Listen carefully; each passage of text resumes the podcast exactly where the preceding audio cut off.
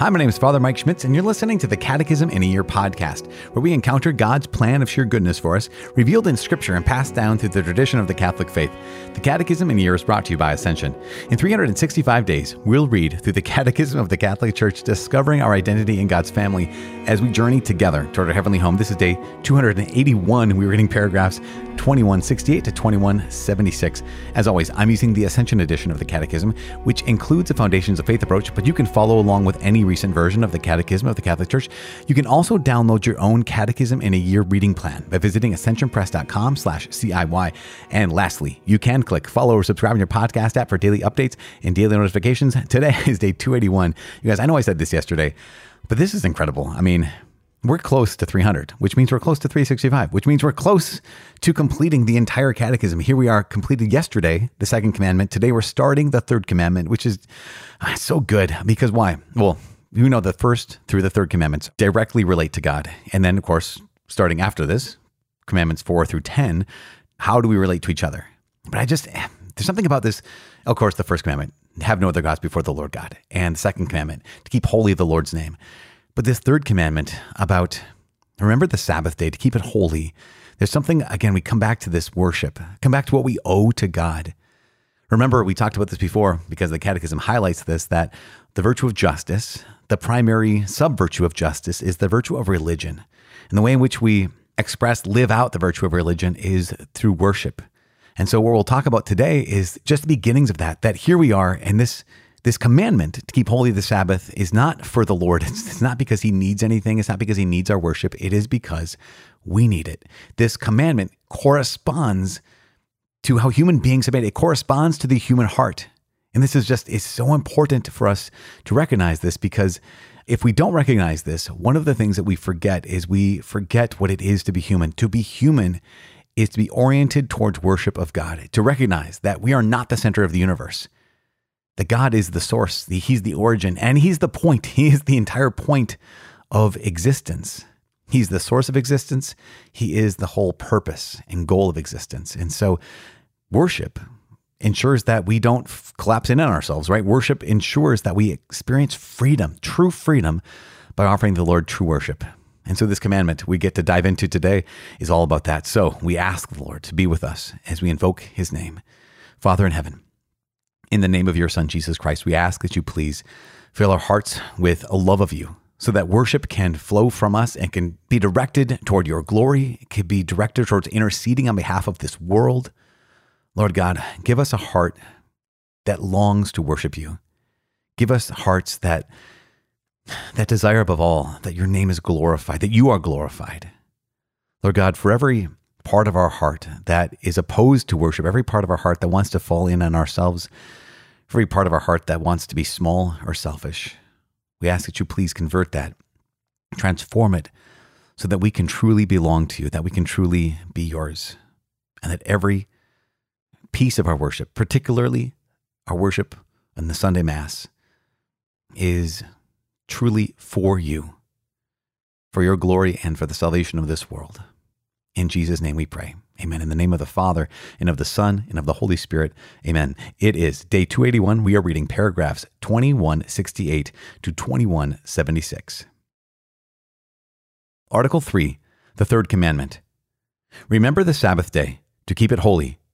6 days you shall labor, and do all your work. But the seventh day is a Sabbath to the Lord your God. In it you shall not do any work.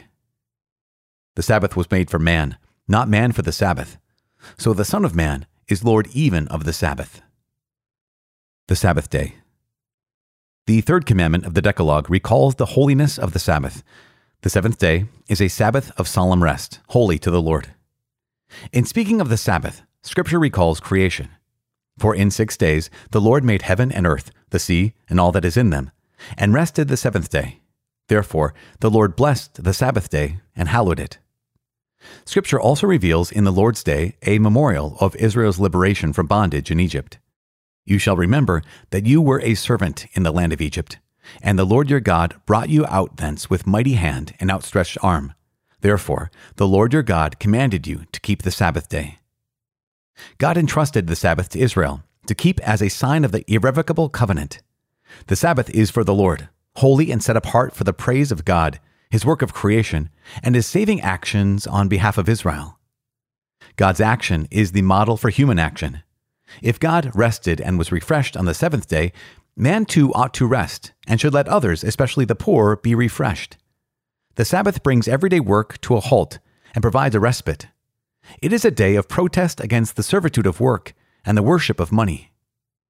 The Gospel reports many incidents when Jesus was accused of violating the Sabbath law, but Jesus never fails to respect the holiness of this day. He gives this law its authentic and authoritative interpretation, saying, "The Sabbath was made for man, not man for the Sabbath." With compassion, Christ declares the Sabbath for doing good rather than harm, for saving life rather than killing. The Sabbath is the day of the Lord of mercies and a day to honor God. The Son of Man is Lord even of the Sabbath. The Lord's Day. This is the day which the Lord has made. Let us rejoice and be glad in it. The day of the resurrection, the new creation. Jesus rose from the dead on the first day of the week.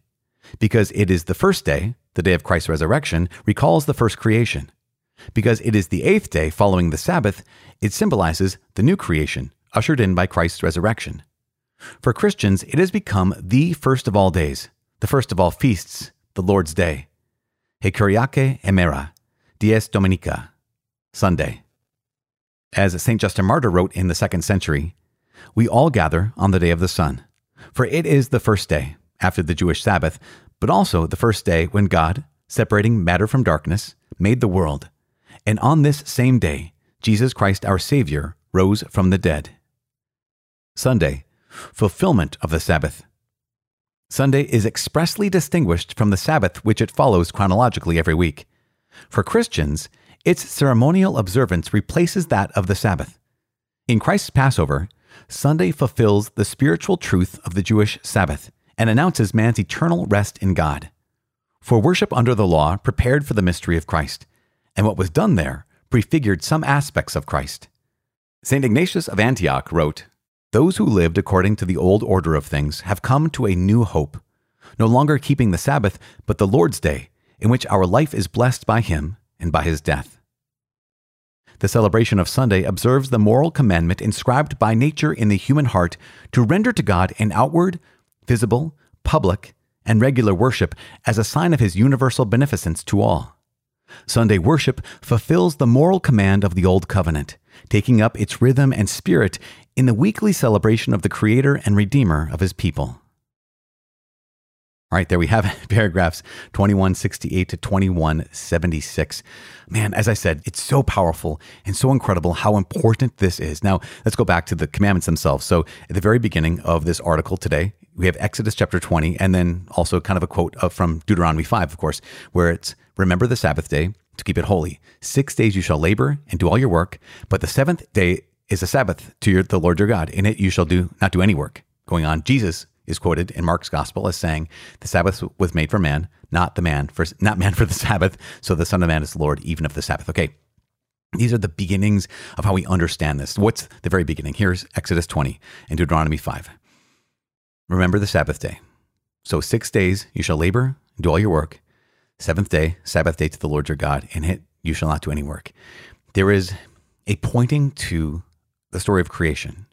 And that story of creation, of course, is that here is God who makes the heavens and the earth, everything that's in them, in the day 1 through day 6. And on the seventh day, he rests. So what we're invited to do is we're invited into living like the Lord, right? We're invited into working 6 days and resting that seventh day. We're invited to live and structure our lives around almost the very first description of God in Genesis chapter 1, which is so incredible.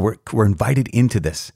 Now, the next piece of this is also explained and unpacked in Deuteronomy chapter 5, where it says, "You shall remember that you were a servant in the land of Egypt, and the Lord your God brought you out thence with mighty hand and outstretched arm. Therefore, the Lord your God commanded you to keep the Sabbath day." Now, this is so incredible for us.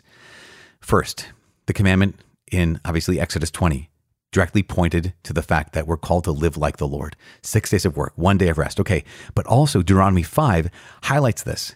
Remember the context for the commandment. The context for the commandment is the Exodus. So here is the Lord God who brings his people, whom he loves, right, out of slavery. They were slaves in Egypt for 400 years, and now they're free. And to think about this, think about the gift of this. As a slave, question, pop quiz campers, as a slave, how many days off of work do you have a week? The answer is zero. You have no days off. Why? Because you're a slave. It doesn't matter what day of the week it is. It doesn't matter if you've been working nonstop. You haven't had a day off for your entire life. You're a slave. Therefore, you must work every single day. Now, here is the Lord God, and he's brought his beloved people, the chosen people of God, from slavery to freedom. And part of the first things he commands them, right? Part of the first things he says you have to do this is, now that you're free, now that you're no longer slaves, you must rest from your labors. Think about how this is connected to the relationship of what God is doing in their lives. Now, let's bring this to ourselves. You know, we're going to talk about Sunday rest in a couple days, but think about how we resist Sunday rest. In fact, I know this for a fact, that when we get to paragraphs 2184 and following, and when it talks about the obligation to rest from work, that there are going to be so many people who are like, yeah, but what about this? And what about this? And but can I work? What if I have to work? All the questions we're going to have. And again, they're real questions because we're trying to apply this to our lives. But there's this aspect of this, the beginning of this commandment, which is, listen, you are no longer a slave. So why in the world do we buck against this commandment to rest on the Sabbath day? Why in the world we buck against this? God's trying to make it so clear that you do not have to live like a slave. You are free. You are free. Therefore, there is a day of rest. Now, paragraph 2172 highlights this. It says, God's action is the model for human action. Remember, 6 days, one day off. If God rested and was refreshed on the seventh day, then we too ought to rest and should let others, especially the poor, be refreshed. This is part of it. And this is going to be one of those things that I told you before is going to convict us. So if the day of rest is for us to rest and to let others be refreshed, what does that mean for how I'm going to structure that day? This is going to be really convicting. But goes on to say, the Sabbath brings everyday work to a halt and provides a respite. It is a day of protest against the servitude of work and the worship of money. Again, think about the way in which this does this. Remember, the first commandment is to not have any gods before the Lord God himself. How many of us are willing to give our whole entire lives for wealth, for power, for security, for status, for all these things? The worship of money, the worship of power, the worship of influence, the worship of status, the worship of security. I can't take a day off. If I take a day off, my whole life's at stake, right? My security is at stake. My status is at stake. And yet, what would that mean about status, security, wealth, influence? It might indicate that those things have become an idol in my life. And this third commandment frees me from that idol, but it means I have to actually kill my idol. It means I actually have to, or at least kill that part of my own heart that is unwilling to take a break, that's unwilling to resist the servitude of work, that's unwilling to resist the worship of money or of status or of security. And so this is where it becomes so personal, because here, every one of us, and I just am putting myself under that umbrella, everyone includes me, includes you, because I don't take a break very well. I'll just say that right now. This is such a convicting commandment, because yes, absolutely. We're going to talk about the Lord's Day and the Sunday obligation that we have, the Sunday Eucharist. Absolutely. I will do that without fail, to worship the Lord in the Mass without fail. And yet I don't rest. And I think, okay, then what's that mean? What are my idols then? The servitude of work. I'm like, no, I can't take a break. And let me just bring to you all, I know, and after 280 plus days, we're kind of friends by now. And so I think you know me. And I have to ask the Lord this question. Say, God, why do I not give myself permission to take a break? And the answer, of course, is because stuff needs to get done, right? And if I give a whole day to not doing anything, to resting, then I'm afraid, God, I won't get done. Because all the other 6 days now they're busier because I rested, because I didn't do work on that one seventh day. And I'm afraid of that. I just have to let you know that I'm afraid of taking a break, because if I take a break, then the work's not going to get done. And yet, what does 21:72 say? It says, the Sabbath brings everyday work to a halt and provides a respite. It is a day of protest against the servitude of work and the worship of money. Remember that what I said at the top of this whole thing is God saying, rest. Why? Because you're not a slave. And I would even point to myself and say, guys, I'm so sorry to bring this, my own personal stuff into this. But even those of us who work for the church, even those of us who are saying, no, Lord, you've given me a mission. He says, yeah, I've also given you a commandment, and that commandment is to rest. So what am I going to do? Am I going to sacrifice the mission because I'm not willing to rest? Are you going to sacrifice the mission because you're not willing to rest? And this is just so important for all of us to understand, like, what's driving us? What's driving my inability to rest? What's driving your inability to rest? Or maybe not inability, unwillingness. What's driving your unwillingness or my unwillingness to enter into the Lord's rest? And this is what I'm going to take this to prayer, you guys. Again, as I'm saying, just letting these things come to the surface so that, you know, that I am not talking about any of these things from a high horse. I am talking about these things from a very low perspective, because I'm just as guilty as everybody. Now, the Catechism goes on to say and highlight the fact that that day of rest, that day of worship of the Lord, has been transferred from Saturday, right, the Sabbath day, to Sunday. And why? Well, it makes it very, very clear. Paragraph 2174. Jesus rose from the dead on the first day of the week.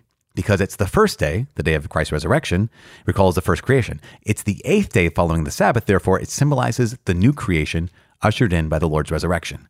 So for Christians, it has become the first of all days, first of all feasts. It is the Lord's day. So ever since the very beginning, of Christianity, those early Christians recognized that the Lord's day is now Sunday.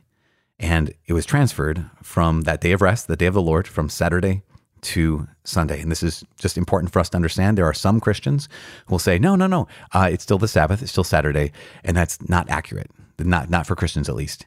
Then paragraph 2175 and 2176 go on to clarify in a very powerful way that Sunday is the fulfillment of the Sabbath. So Sunday is expressly distinguished from the Sabbath, which it follows chronologically every week. So it's not as if we're also keeping the Sabbath in ways. It is expressly distinguished from that Saturday. For Christians, it's Sunday's ceremonial observance replaces that of the Sabbath. In Christ's Passover, Sunday fulfills the spiritual truth of the Jewish Sabbath and announces man's eternal rest in God. For worship under the law, prepared for the mystery of Christ, and that was done there, and now it's fulfilled. So that's where we find ourselves. We don't hold on to Saturday as that day because it's been fulfilled in Jesus. The last paragraph, 2176, I think just hits my heart in a way that hopefully hits your heart, where it says, the celebration of Sunday observes the moral commandment inscribed by nature in the human heart to render to God an outward, visible, public, and regular worship as a sign of his universal beneficence to all. Isn't that just, that's it. Remember, all of us we're created for worship. We're created to offer to God our best, our worst, our everything. And this celebration of Sunday observes the moral commandment, and just, it corresponds with the deepest desire of the human heart, which is to render to God the outward, right? So it's not just kind of like an inward thing, visible, not just kind of a made up thing, public. It's not my own thing. And regular worship, not like when I feel like it. All four of those words are very important. An outward, visible, public, and regular worship. Outward, because again, it has to be directed toward the Lord, not inward. It's not about how I feel.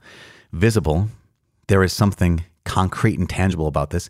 It's public. It's not my own private worship I'm offering to God, even though sometimes people say, no, I'm going to go into the woods and offer God my worship. No, you're going for a walk and maybe you're talking to God. It's not the same thing. It's not the same thing at all.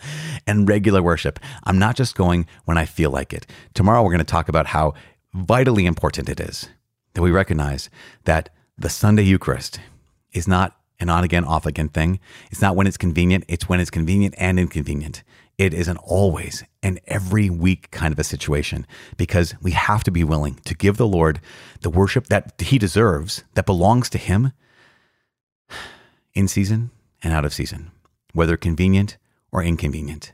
Regardless of how I'm feeling, or regardless of my circumstances, we have to be willing to have those kinds of hearts, those kinds of lives that are willing to say, at least once a week, everything else fails in comparison to worship of God. At least once a week, everything else doesn't stand a chance, that can't hold a candle to the need that I have in my heart, and need I have in my humanity, the need that there is in the universe to stop at least once a week and say, God has no rival. At least once a week, God has no rival. Whether I like this or don't like it, whether it's convenient or inconvenient, whether it's in season or out of season, every Sunday, I must be there. That's what we're talking about tomorrow. But right now, please pray for each other because we need this rest. We need this worship. I'm praying for you. Please pray for me. Obviously, my name is Father Mike. I cannot wait to see you tomorrow. God bless.